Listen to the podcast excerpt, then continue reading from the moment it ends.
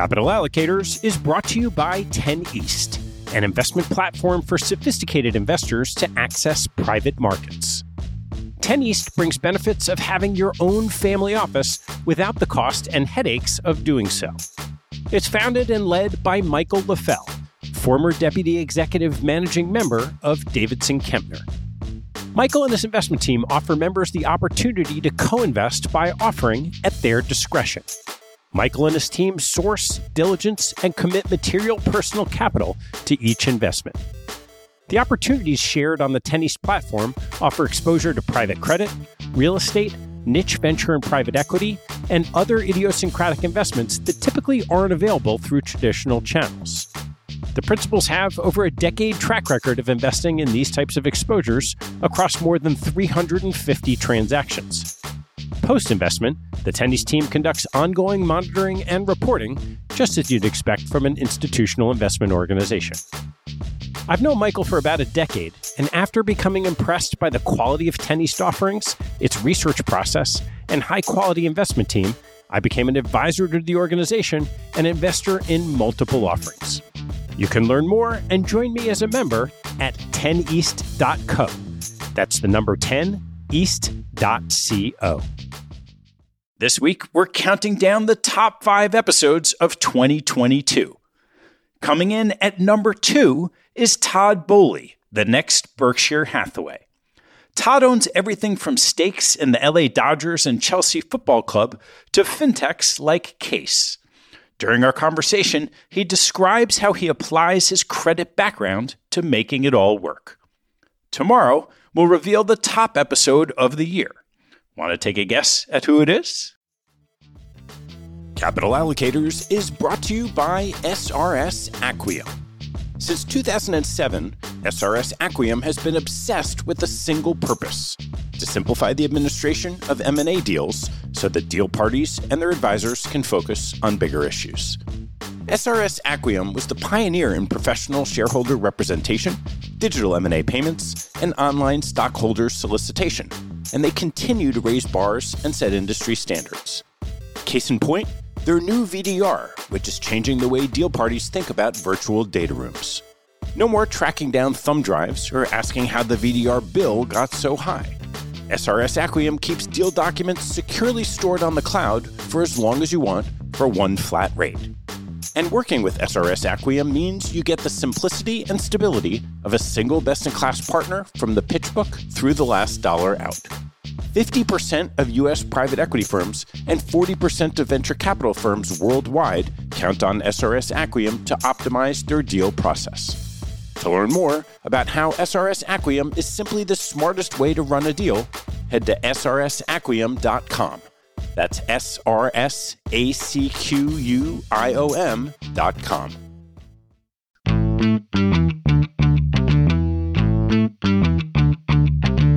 Hello, I'm Ted Seides, and this is Capital Allocators. This show is an open exploration of the people and process behind capital allocation. Through conversations with leaders in the money game, we learn how these holders of the keys to the kingdom allocate their time and their capital. You can keep up to date by visiting capitalallocators.com. My guest on today's show is Todd Boehly the co founder, chairman, and CEO of Eldridge, a multi billion dollar permanent capital holding company with investments in 80 businesses, including high profile brands like the Los Angeles Dodgers, Dick Clark Productions, and The Hollywood Reporter, and an array of companies across other industries, including media, insurance, real estate, asset management, and technology. Combining its structure and Todd's acumen, CNBC recently postured that Eldridge may be the next Berkshire Hathaway. Our conversation covers Todd's early beginnings in structured credit, growing an asset management business at Guggenheim, and the formation of Eldridge. We then turn to his investment strategy and investments in asset management, media, gaming, and technology. Along the way, we discuss Todd's thoughts on sourcing, negotiation, structure, management, capital allocation, and the future of Eldridge. Please enjoy my conversation with Todd Boehly. Todd, great to see you. Good to see you, Ted. Well, No, the last time we were together was something like 20 years ago, and you were a couple years out of banking at Whitney. A lot's changed since then. and I'd love to dive into your path from there on. Sure. Well, thank you very much for coming, and it's great to see you again.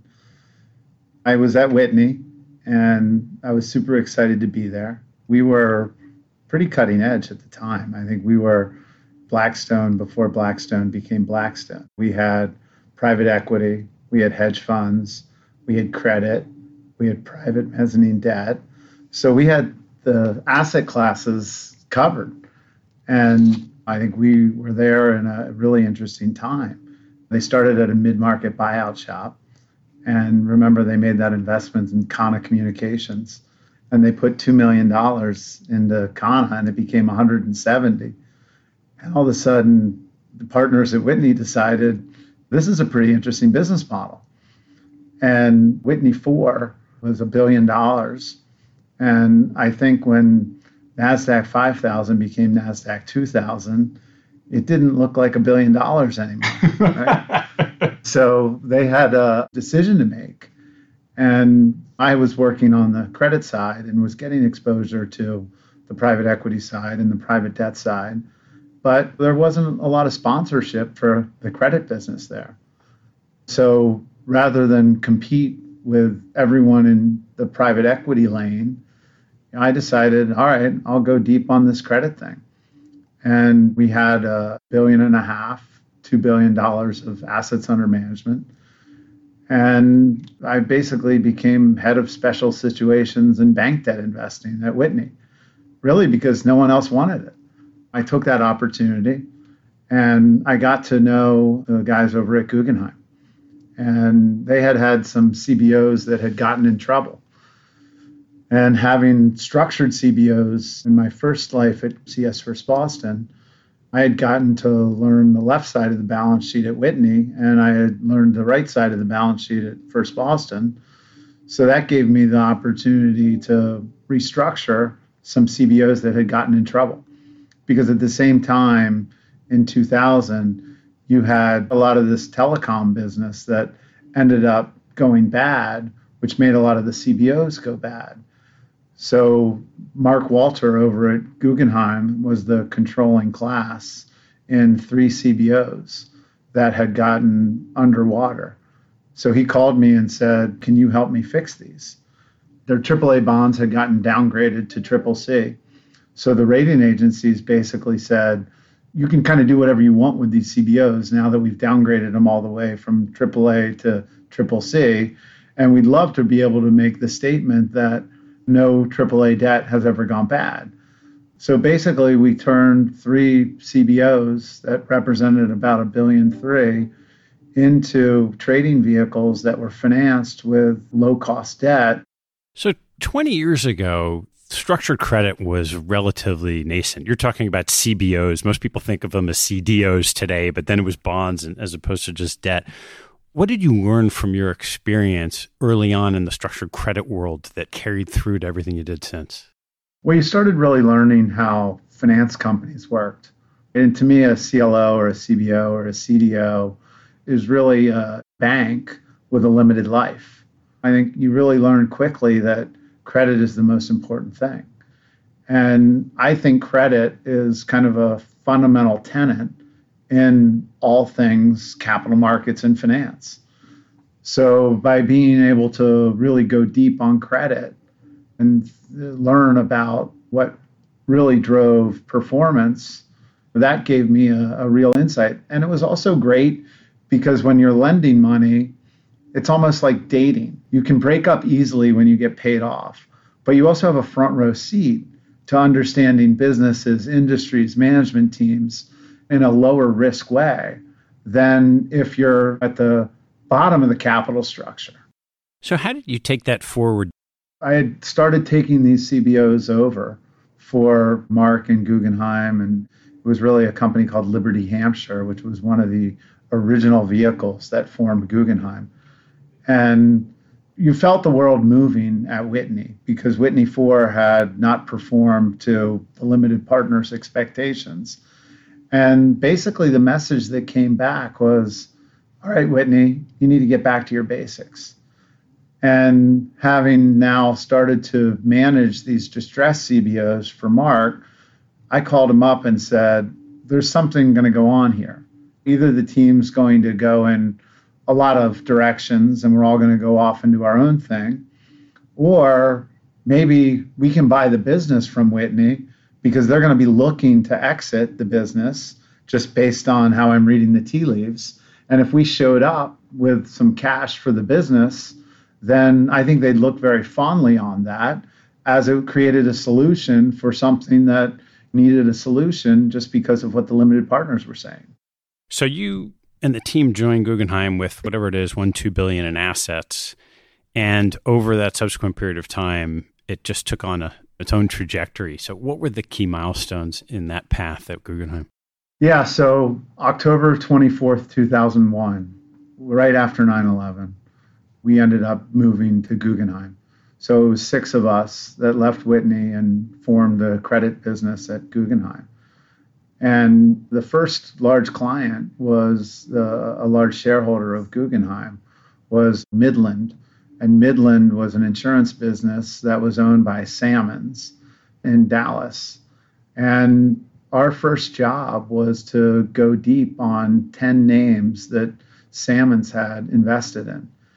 And if you recall, that was right when Enron, WorldCom, Tyco, there was these large investment grade businesses that were basically, if you boil it all down, they were showing earnings but their capex was so large that their capex was greater than their earnings, so they're actually relying on the capital markets to fund themselves. And Sammons at the time owned $68 million or so worth of Enron bonds. So I remember Thanksgiving of 2001 was going deep on Enron. And when we were spreading Enron to figure out what Enron was really all about, we basically called up the CEO of Sammons and at the time, the Enron bonds were trading right around 88, 90 cents on the dollar, depending on the bond. And we basically made the recommendation to sell the Enron debt. And the CEO of Sammons at the time said, You guys are wrong. We shouldn't sell Enron. And we don't want to take a 10 point loss on 68 million bonds. And we said, Okay, well, we don't see how the business is not 100% reliant on the capital markets. They had also sold off all their hard assets. They had sold off their pipelines. They were going into fiber and fiber trading and, and a lot of businesses that weren't really investment grade type businesses. So we said, okay, obviously there's your bonds, not our bonds, so you can decide whatever you like to do with them. And then, of course, within a couple weeks, the whole thing fell apart. So the bonds went into the 20s and 30s and were trading without accrued interest. So all of a sudden, the $68 million position had a market value of 25 cents of the 68 million. And Bob, to his credit, called us up and said, All right, well, I guess I'm going to listen to you going forward. so that then gave us the credibility to then really build the credit business at Guggenheim. And Sammons and Midland were early investors in all of our funds. So we started with CLOs and we launched a, a, CLO called 1888. And we started really figuring out how we could get multiple asset classes inside of a single CLO. That gave us a much broader funnel to select assets from, which I've always thought that is the key, is to have a really broad funnel. So then now we're in 2002, we're growing our CLO business, and we then launched our first private credit business. So we launched a, a fund that was 100% dedicated to originating debt directly, and we got in that business. And then I got to know Mike Milken. And Mike Milken ended up becoming an early investor in a separately managed account that then we morphed into a much larger hedge fund. So now we had CLOs, we had private credit, we had hedge funds. So we were starting to fill out our, our product suite. From there, we were just able to continue to really grow the team. And ultimately, come 2008 now, the 2009, I remember seeing Freescale get bought out. And that was a big acquisition that was done with a lot of debt. And that was the first time covenant light debt started really creeping into the market. And I think the Freescale debt was LIBOR plus 225, and it was seven times levered when there was a lot of capex in the business. So from a EBITDA less capex, it was even more levered than that. And that was when we just said, okay, maybe the market's a little too heated. So we were private at Guggenheim, so we didn't have to think about protecting market share or growing. So basically, we've said, all right, we're just going to protect what we have and not look to keep growing. And that was a, a really great decision because then 09 hit and we didn't have a lot of stuff to be bailing out. We were really happy with the portfolio that we had. And when we were able to see what was going on in the markets after 09, Mike Milken really then went deep with us. And he allocated a significant amount of capital and we were able to get a lot of the people he knew into our funds. And we launched something called NZCG, which was a hedge fund that launched really right at the start of the financial crisis. And our timing couldn't have been better. We ended up buying senior bank debt at 50, 60 cents on the dollar. And literally within four months, it was back at 85, 90 cents on the dollar. So that gave us a really good opportunity to continue to grow. So, just as a sense of scale, how big had that credit business and all the things around it gotten at Guggenheim? It was over 50 billion, 60 billion of assets or thereabouts. But before I left Guggenheim, I was also the head of the asset management business. So now, in what we had built was a much broader asset management business at Guggenheim. The non investment grade credit business was one leg of the business. But we had a, a very large investment grade business, we had a very large structured credit business, and we made a couple acquisitions. So we acquired something called Claymore, which had ETFs and closed end funds. And then we acquired Rydex, and we did that in 2010. Rydex was owned by Security Benefit, which was an insurance company that needed capital. We were able to provide the capital and then we separated Rydex and Security Benefit, and we rolled Rydex into our Claymore Guggenheim asset management business, which then gave us a mutual fund business.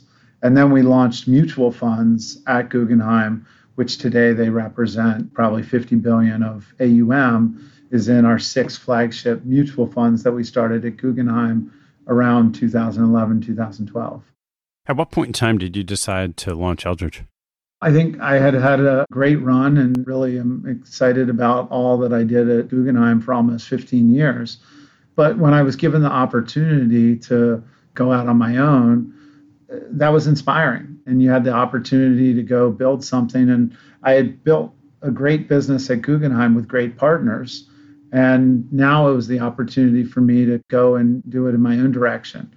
And obviously, you know, partnerships are kind of like marriages. You're sharing a vision, you're sharing a goal.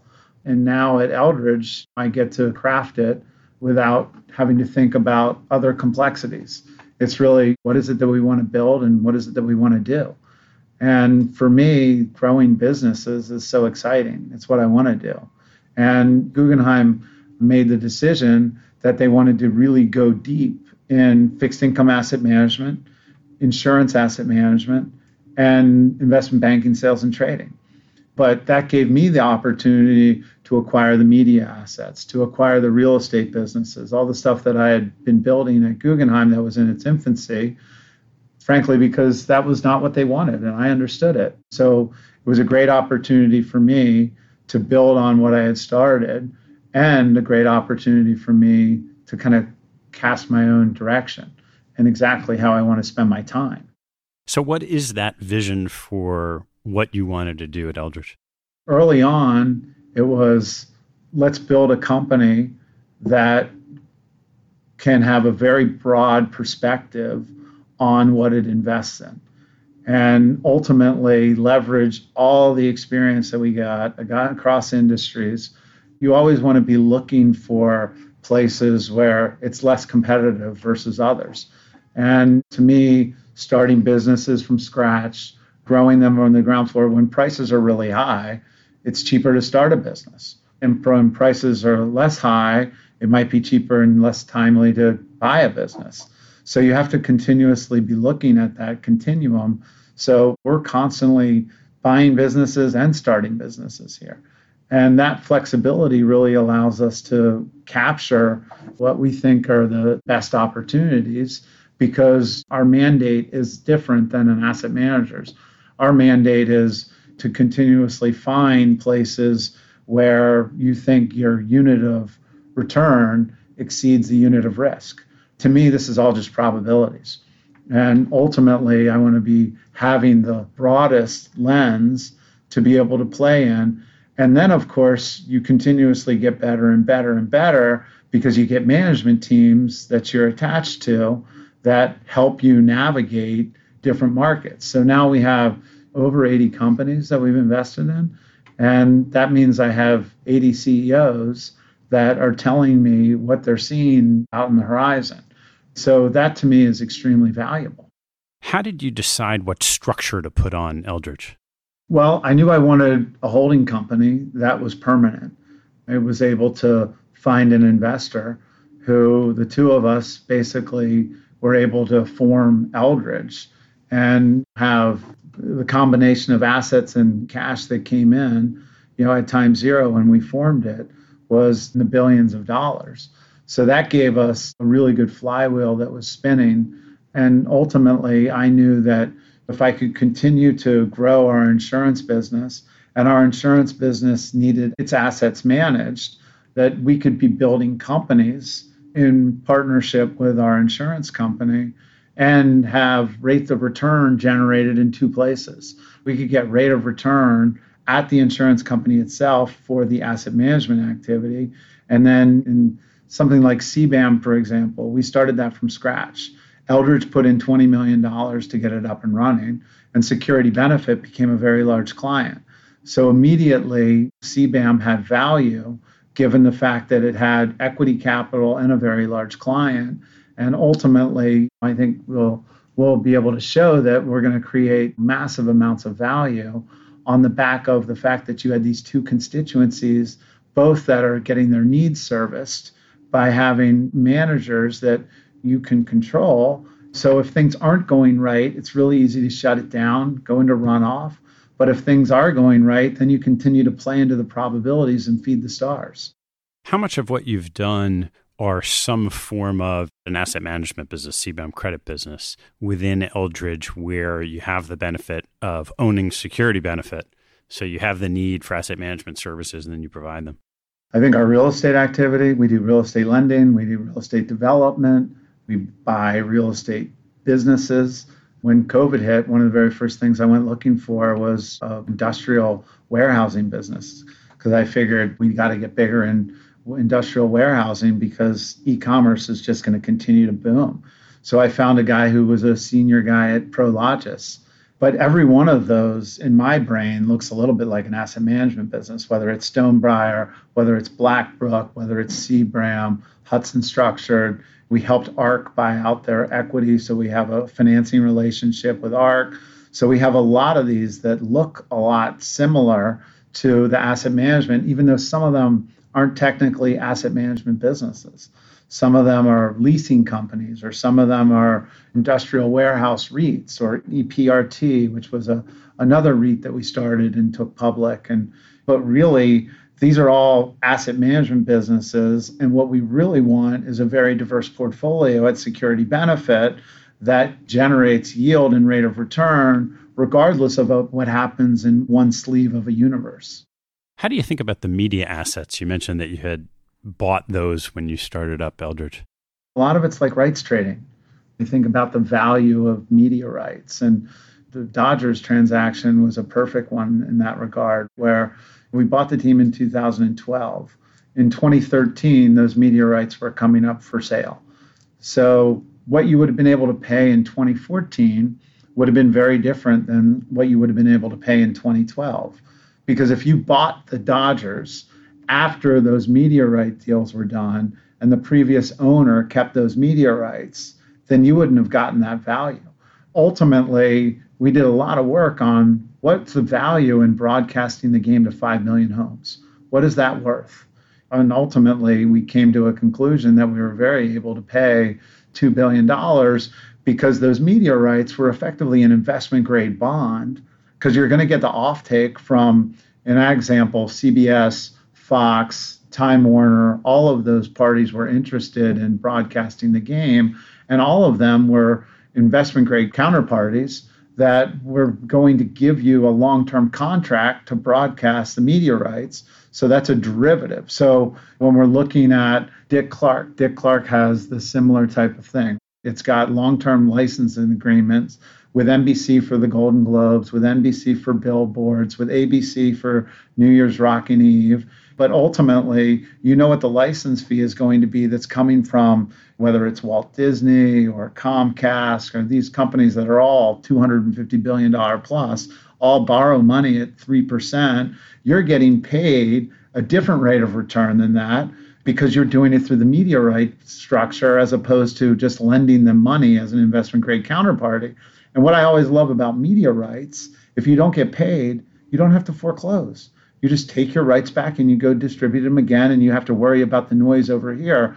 But if you're lending money to a company and you don't get paid, you've got to go through a process to get your money back. When in the media right world, you just say, okay, you're not paying me, I'm taking them back and I'm going to monetize them elsewhere. So, yeah, you'll still have a probably a lawsuit over here that you have to deal with, but you don't have to go through a lawsuit in order to get control of the asset. You can just resell it.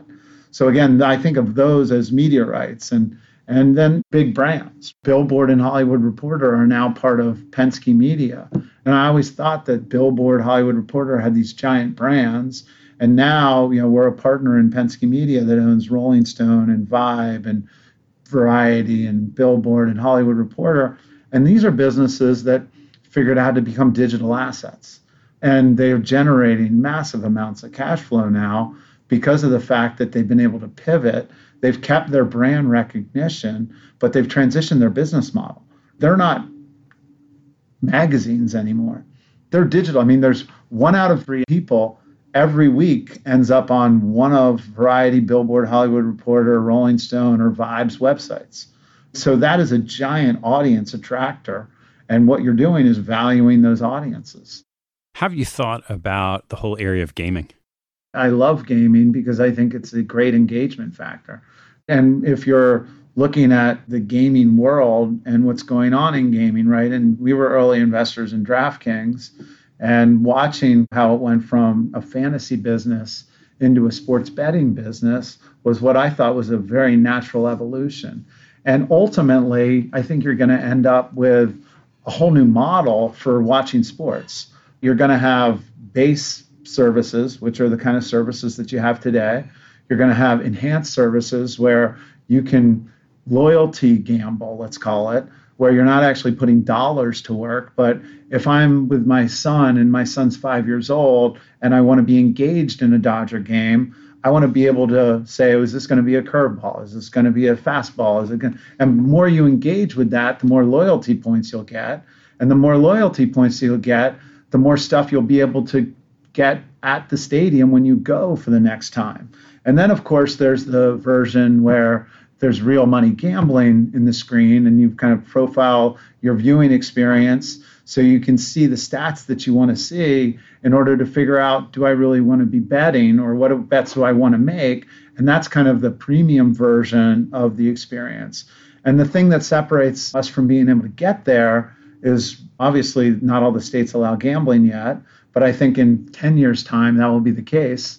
It's all about rights. It's where the rights sit the rights are the real challenge right now. It's not the technology. The technology exists, but the rights need to be unpacked and unbundled. And of course, if you look at baseball, for example, the rights within each team are different. The NFL has been super smart because they negotiate with one voice. So they do one media contract that covers the whole league. And the reason Green Bay exists is because every team gets 132nd of that. So if you look at baseball, the old legacy was if it's local, it's the teams, and if it's national, it's the leagues. And then all the national gets split. Well, that means that Milwaukee's out negotiating its local deal, and you've got every city, every team negotiating their local deal on their own without leverage. These are giant media companies that they're facing off against. And you usually only have two or three options as to who you're going to choose if you're in Milwaukee. Maybe you end up with Comcast, or, and of course, Sinclair bought the old regional sports networks from Disney that they acquired when they bought Fox. But there's no leverage in a conversation when they're one offs. So ultimately, somehow, these rights need to be come back together so the benefit of the collective is able to negotiate with the media companies for the distribution of the game. And ultimately, it's going to be direct to consumer because there's no reason to go through MVPDs in order to get to your customer. But all these rights have to burn off. And the challenge with them all is since they're all done at different times, Detroit just had a chance to go its own direction. But Detroit decided that it was going to sell its media again the old way in order to make sure they got the cash flow because someone's going to have to provide what's basically gap financing as the model pivots. So much of what you're describing, this common stream, you can harken back to the credit world.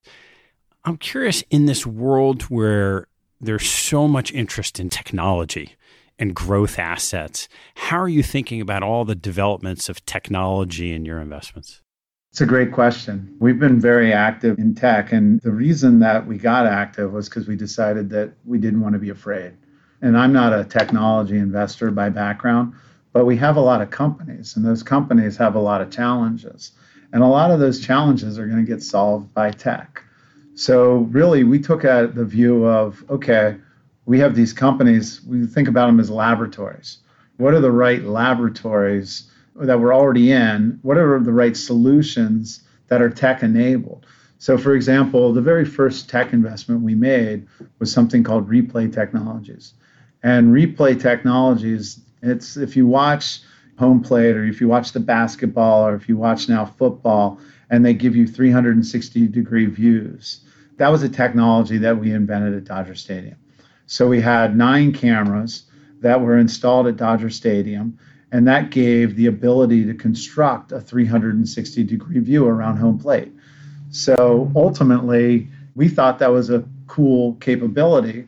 So we figured, all right, we'll put a little bit of money in, we'll give Dodger Stadium as the platform.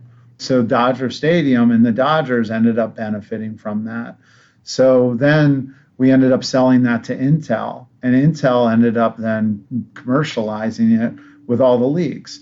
But if I had thought about it from a point of view of does this technology work, I would have really not been able to figure that out without Dodger Stadium as the laboratory. But by using Dodger Stadium as the laboratory to install the cameras and to test the product and then to get real feedback, it became clear to us that this was additive to the viewing experience. So we try to use our businesses as technology. So, and then as, of course, as we've gotten more comfortable, our network and our relationships have developed. So now we can use our network and our relationships in order to get access to.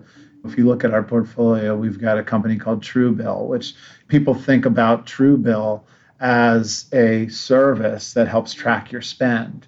I think about Truebill as the only digital liability advisor and no one really has their own liability advisors. Everyone spends all their time on their assets, but no one thinks about, oh, if I hack out my liabilities and make it more efficient, every dollar saved on the liability side is no different than a dollar earned on the asset side.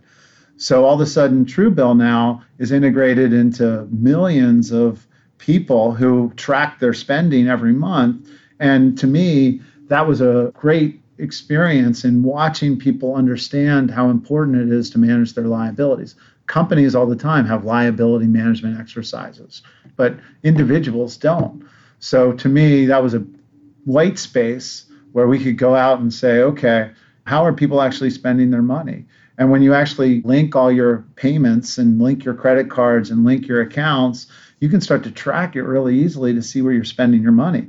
And because it's so easy to see, it becomes easy to save. So it's in one place, and you can see why am I spending this much on Sirius? Why am I spending this much on my cell phone? Why am I spending this much on my cable company? And they even give you alerts when it's too much. So whenever you can find tech enabled solutions that exist in corporate world but aren't there for individuals, that also gets us excited. So we see that with Stash, we see that with Truebill, we see that with PayActiv. These are all kind of solutions around solving some problem that tech allows to fix versus you know a legacy world. I'm curious how you think about sourcing opportunities because it feels like you're investing in something that's tangential and then pulling a thread out of that same theme. Where do these ideas come from? One of the things we care a lot about is the relationships that we have. And we try to give quick no's and we try to give quick yeses. And because we're not investing out of funds and we don't have investment committees and we don't have complexity, usually funky, interesting things end up at a place like ours.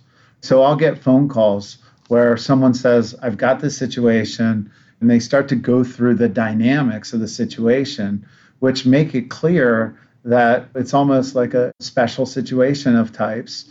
And we want to be able to respond to those when there is a complexity or there's a reason why this business is going to trade at this level and we think it's going to end up being worth this or we've already got a buyer built in and the buyer's not ready today but there's no guarantee the buyer will show up but the probabilities are high that the buyer will ultimately show up and you think about yourselves as just being a bridge that's going to make a really compelling rate of return for a period of time so we find a lot of these interesting opportunities and then also, I don't compete directly with anyone.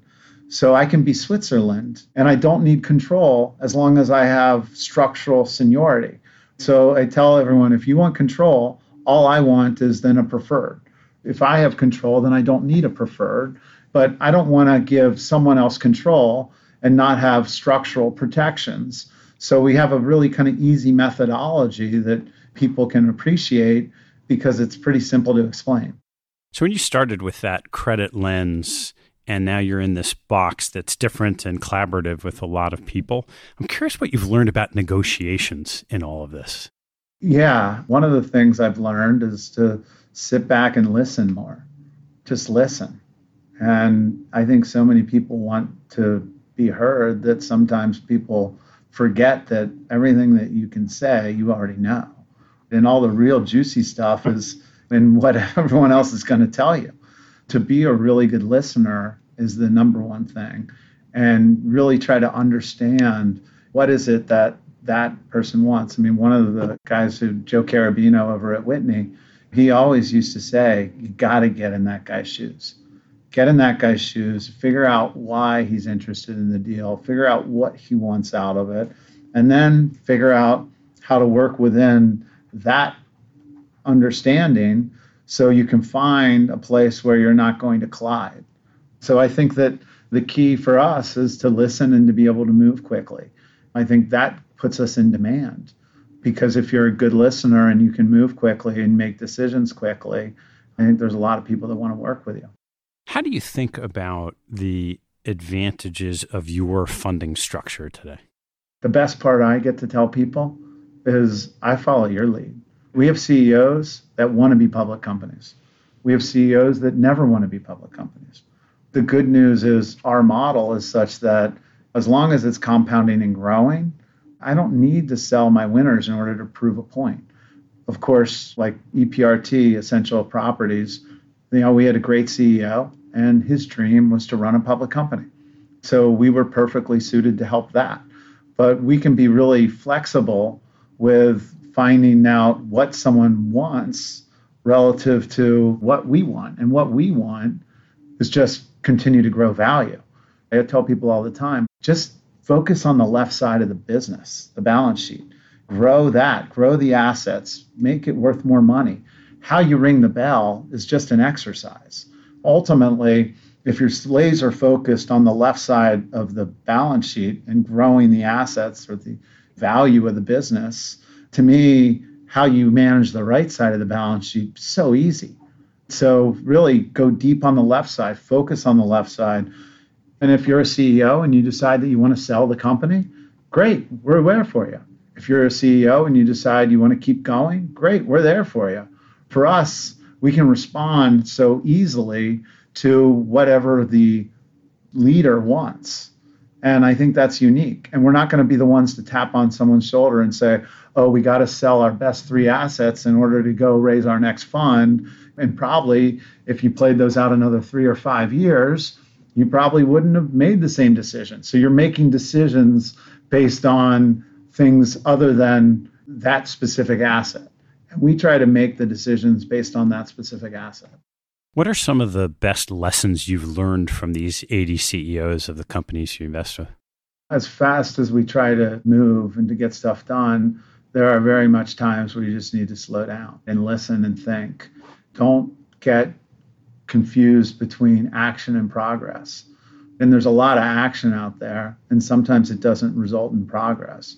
So I've learned a lot from just watching people who are very good at their industry and know their industry cold. And Stonebriar is an equipment leasing business, and Dave Fate, who runs it, it's his third time running an equipment leasing business. And I tried to build an equipment leasing business before and didn't have the right people. And so I was kind of skeptical that he'd be able to do what he's been able to do, but it's because he's got the best relationships. So it comes back down to relationships, knowledge, skill sets, and maturity. And also, there's really no reason to ever get upset. You can get angry and you can get yell and you can scream, but I just don't find that to be productive. And the really good leaders are the ones who can balance their kind of emotional responses and cut through the BS in order to find the right answer. And you're going to have challenges. We're taking risks, we're not buying treasuries. So to me, that ultimately comes with some level of complexity. So you have to have the stomach for that. You can't let emotions dictate decisions. And the best leaders are the ones that I find are the calmest at the times of most intensity. I had Matt Brown on the show a couple weeks ago. I know that's one of the recent deals you've done, and I'd love to just take the lens of the way you think about businesses and say, what was it that interested you and your thesis in investing in CAIS? So I think Matt's got an unbelievable opportunity. I think if you look at distribution and demand for alternative assets, he's got a opportunity to transition from a legacy business to a fintech platform. And of course, if you can think about the value creation that goes from being a distribution business into a fintech platform that's got distribution. He's offering alternative asset managers access into the registered investment advisor community. So to be able to take out all of the complexity, but to be able to go to whoever the name is and say, you have this massive registered investment advisor universe that is short alternatives and is looking for places to create yield because there is no fixed income investment grade business anymore. So if you look at where the investment grade bond market is today, two and a half, three and a half, what is it, right? Triple C's are trading at four and a half or five. So you think about that as a fixed income asset class, there's no yield in that anymore. Therefore, people are going to have to go find yield, and the place that they're going to go is in alternative asset management. Matt is the gateway. So he connects the alternative asset manager who has the know how with the registered investment advisor who has the demand. So if we can do that in a really elegant, streamlined fashion, and he's launched CAIS IQ, which is going to help educate people so make them feel informed about the decisions that they're making. I think his business is booming. It's never been stronger. Frankly, I think we were in the right place at the right time on that one and really bullish on what that platform is going to look like over the next 24 months. What does Eldridge look like over the next 24, 36, five years, 10 years? I just hope it continues to grow. I used to tell everyone at Guggenheim that if you're not growing, you're dying. And ultimately, some people would be like, why would you say that? And the reality is that if you're not giving people opportunity to evolve and grow, then you're creating an environment that's stagnant So my job is to continue to grow so I can continue to grow all the human capital around me and give them opportunities in order to step up and grow. So to me, I just want to keep compounding and growing Eldridge. I want to keep finding interesting businesses to invest in. And I want to keep getting closer and closer to the sourcing of those opportunities. And sometimes that means finding Matt's business and he needed 50 million of capital in order to grow to get to the next level. He needed new board members. He needed a new CTO. He needed a lot of which we were able to help him get. So finding businesses like that that have these great opportunities. And you can see how it works on a whiteboard. But the problem with the whiteboard is the stick people aren't the same as the humans, right? so, you know, the humans never behave like the stick people on the whiteboard. But ultimately, we've got experience, resources, knowledge, and it's for us, it's finding those businesses and keep growing with them. We've done some stuff in Europe, but I want to keep growing in Europe. I want to keep growing in the US. You know, I also am not highly motivated to go to places that are far flung just because you can only manage so many things. And I think everything's local in the end. And if you don't have a real local presence, it's why you know anyone has said, well, why don't you go buy into China right now? China's depressed or China's stock prices are down, or and it's just like I don't have any edge. And if I don't have an edge, then I don't know why I'm doing it. Ultimately, if you're not local in what you're doing or you don't have a local presence that you trust, I think it's hard to do. But I do think that we'll continue to go deeper in tech. I think we'll continue to find great asset management businesses. We're a large shareholder in uh, Digital Bridge. I love watching what Digital Bridge has done as they've transitioned from kind of a legacy real estate asset management business called Colony Capital into Marc Ganzi's led Digital Bridge, where he's building just massive businesses around this digital infrastructure world. We're building data centers with Iconic.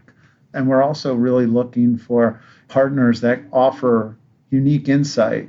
Where, and of course, what we can do is if we find the, the right partner, we can invest in the fund and then co invest. And to me, it's almost like we're just looking as spelunkers with our lights on and our helmets and trying to figure out where the best places to go, where the most growth is going to be in the future.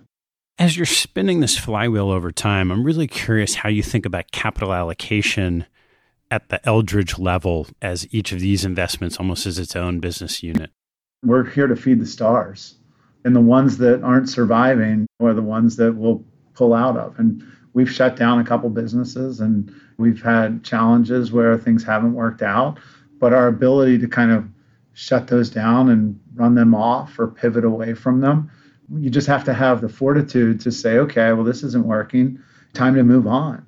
And you can't spend a lot of time lamenting the things that have gone wrong. Learn your lessons, take your medicine, and move on and use it as one more thing. I think it was Mandela who said, We don't fail, we either win or we learn. And I think that's our, our attitude. Our goal is to win or to learn. And, you know, occasionally learning comes with failure. But don't be afraid of failure. One of the things that my dad always told me when we were skiing is like, if you're not falling, you're not learning. But of course, you don't want to go off a cliff, right? So, uh, you know, but again, it's kind of like the whole credit mentality where you you date a little bit before you go deep. And everything we've done, we've always taken a very measured approach. People would tell me, well, making movies is a really risky business. Well, the way we started making movies was we would sell off the foreign rights market by market. So you could go to Germany and you could get a million dollars for Germany and you can get two million for the UK. And so if we sold the rights, we knew we could get enough money to make a movie. Then we had the US domestic as the upside, and the movie got paid for by selling off all the international rights. That didn't feel like a really risky business model. Yeah, not all the movies worked, but if they were all paid for and you weren't deficit financing them, then what's your downside? So in between that digital zero one, you're going to feed the stars and and cut off the ones that are really failing. How do you have the opportunity to reallocate capital within the businesses that you expect to continue to hold for the long term? Last year, we made over a billion dollars. every year now we're making so much money that we got to keep reinvesting that. And so I think we have the flexibility to reinvest wherever we go, whatever those earnings are. We've got the ability to pivot into places where we feel like there's more growth. For me, right now, we're spending a lot of time looking at fintech and figuring out how do we get earlier and earlier and find good ideas. And then, of course, put a little bit of money in to test them. And then once you start seeing them develop, you can go deeper and deeper. And sometimes people say, well, you know, we made a $4 million investment in that, or you, may, you know, how do you have time to have a balance sheet? But a lot of them are testing things with the idea that if they work, you're going to put a lot more money in them. But again, it's kind of like a, a debt dating approach as you start to see, okay, I like this little idea of Laylo or I like this little business. Let me get started in it and learn and let me watch. And then ultimately, if it becomes a bigger opportunity, then you can kind of allocate more capital towards it. I want to take a chance before we go to ask you a couple of closing questions. So, what is your favorite hobby or activity outside of work and family? As I said earlier, my dad taught me if you're not falling, you're not learning and skiing. And skiing for me is, is the thing I like to do the, the most when I'm not working. And I also love it because my three boys love it and my wife loves it. When everyone's so exhausted after skiing all day long, there's no complaining, there's no whining, you know, everyone gets along. So there's nothing more exciting to me when everyone's too tired to fight. so it's a great way to spend time with my boys and with my wife. What's your most important daily habit? I really like to exercise every day. So I generally get up and exercise first thing in the morning. Helps me clear my head, helps me start the day fresh, and just is a good routine. What's your biggest pet peeve? I guess people who talk too much, not listening. It's just amazing to me when there's so much information out there to be gathered, and some people just spend all their time talking. And to me, I just find listening so much more interesting. How about on the investment side, your biggest investment pet peeve? I really get frustrated when people talk about capitalization and cap structure before they talk about the business. Right? I really want to understand the business. I want to understand why it's valuable. I want to understand why it's going to continue to be valuable. And then I want to know who owns it and what's its capital structure. But I never want to start with who owns it and what's its capital structure. I always want to start with forget the right side of the balance sheet. Tell me about the left side. I really want to understand the left side. Which two people have had the biggest impact on your professional life? So for me, that's really easy. Mark Walter, CEO of Guggenheim, and Mike Milken. I had the great fortune of being close to both of them for a very long time. And the knowledge that I've got from them, the fact that they really told me the truth. I remember one day asking Mark, like, well, I want certainty. And Mark ripped my head off and was like, what are you talking about, certainty? There's no such thing as certainty. And then having the benefit of speaking to Mike about capital structure and business and industry and perspective and history and all the stuff that he's seen and dealt with. Both of those experiences with both of them have been very memorable. What's the biggest mistake you've made and what did you learn from it? Well, I've made a lot of mistakes, but I think early on, trying to force things, forcing things, or forcing answers, or being short with time, or not taking the time. I've now believed that sometimes the longer route is the shorter route. If you go out and you try to force something to happen, it almost always backfires on you. So you have to let it develop and you have to kind of stay on both sides of the path so the opportunity doesn't fall off the path. But at the same time you can't go out and grab it and pull the opportunity down the path. And my experience with security benefit if i had met that opportunity when i was 26 or 7 i'm sure i would have blown it.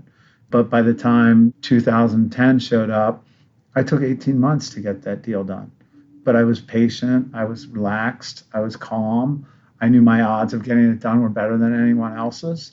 And so therefore i took the time to let it develop. And i think again forcing things was one of my early mistakes. And and you know i think as a manager i've also learned a lot about like being calm not reacting but always taking a beat before you provide feedback. What teaching from your parents has most stayed with you there's two things my dad always said that If you're not following, you're not learning. And then he always said, make sure you finish the job you start and don't have a bunch of non finished business, but always finish the job you start. All right, Todd, one more. What life lesson have you learned that you wish you knew a lot earlier in life? Don't sweat the small stuff. That would be the thing that I would focus on. I mean, I think most of one's worrying is worrying about things that don't happen. So I spend most of my time trying to figure out how not to sweat the small stuff, how not to create my own drama that kind of adds to my own complexity because generally the things that I'm worried about aren't the things that are going to happen that go wrong. To be very adaptable and very responsive to things that happen and reflect on things that happen, but don't get twisted about things that might happen because the odds of them happening are probably pretty low.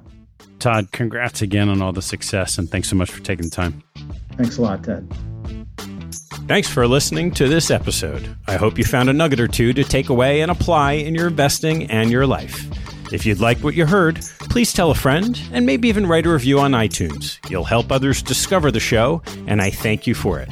Have a good one, and see you next time.